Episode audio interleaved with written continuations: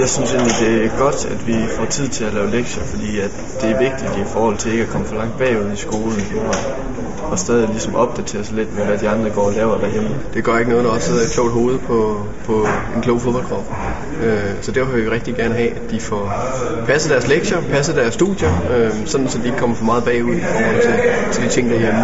Vi har jo en, en internetside, hvor vi ligesom kan opdatere os på, hvad de andre har for lektier, og så er det bare et spørgsmål om altså, lidt disciplin og at kunne sidde og forlade sine ting, selvom man er på, på landsholdslejr. Og jeg er overbevist om, at den time, vi sætter af om dagen til lektielæsning, det gør, at de er rigtig, rigtig godt stillet, når de kommer hjem.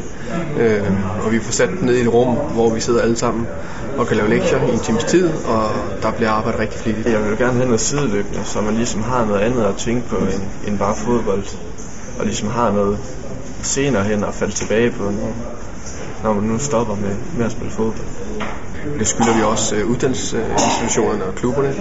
Også fordi vi ved jo, at selvom der sidder 18 håbefulde spillere, så er det desværre ikke alle sammen, der kommer til at leve af det. Så der er nogen, der er nødt til en uddannelse.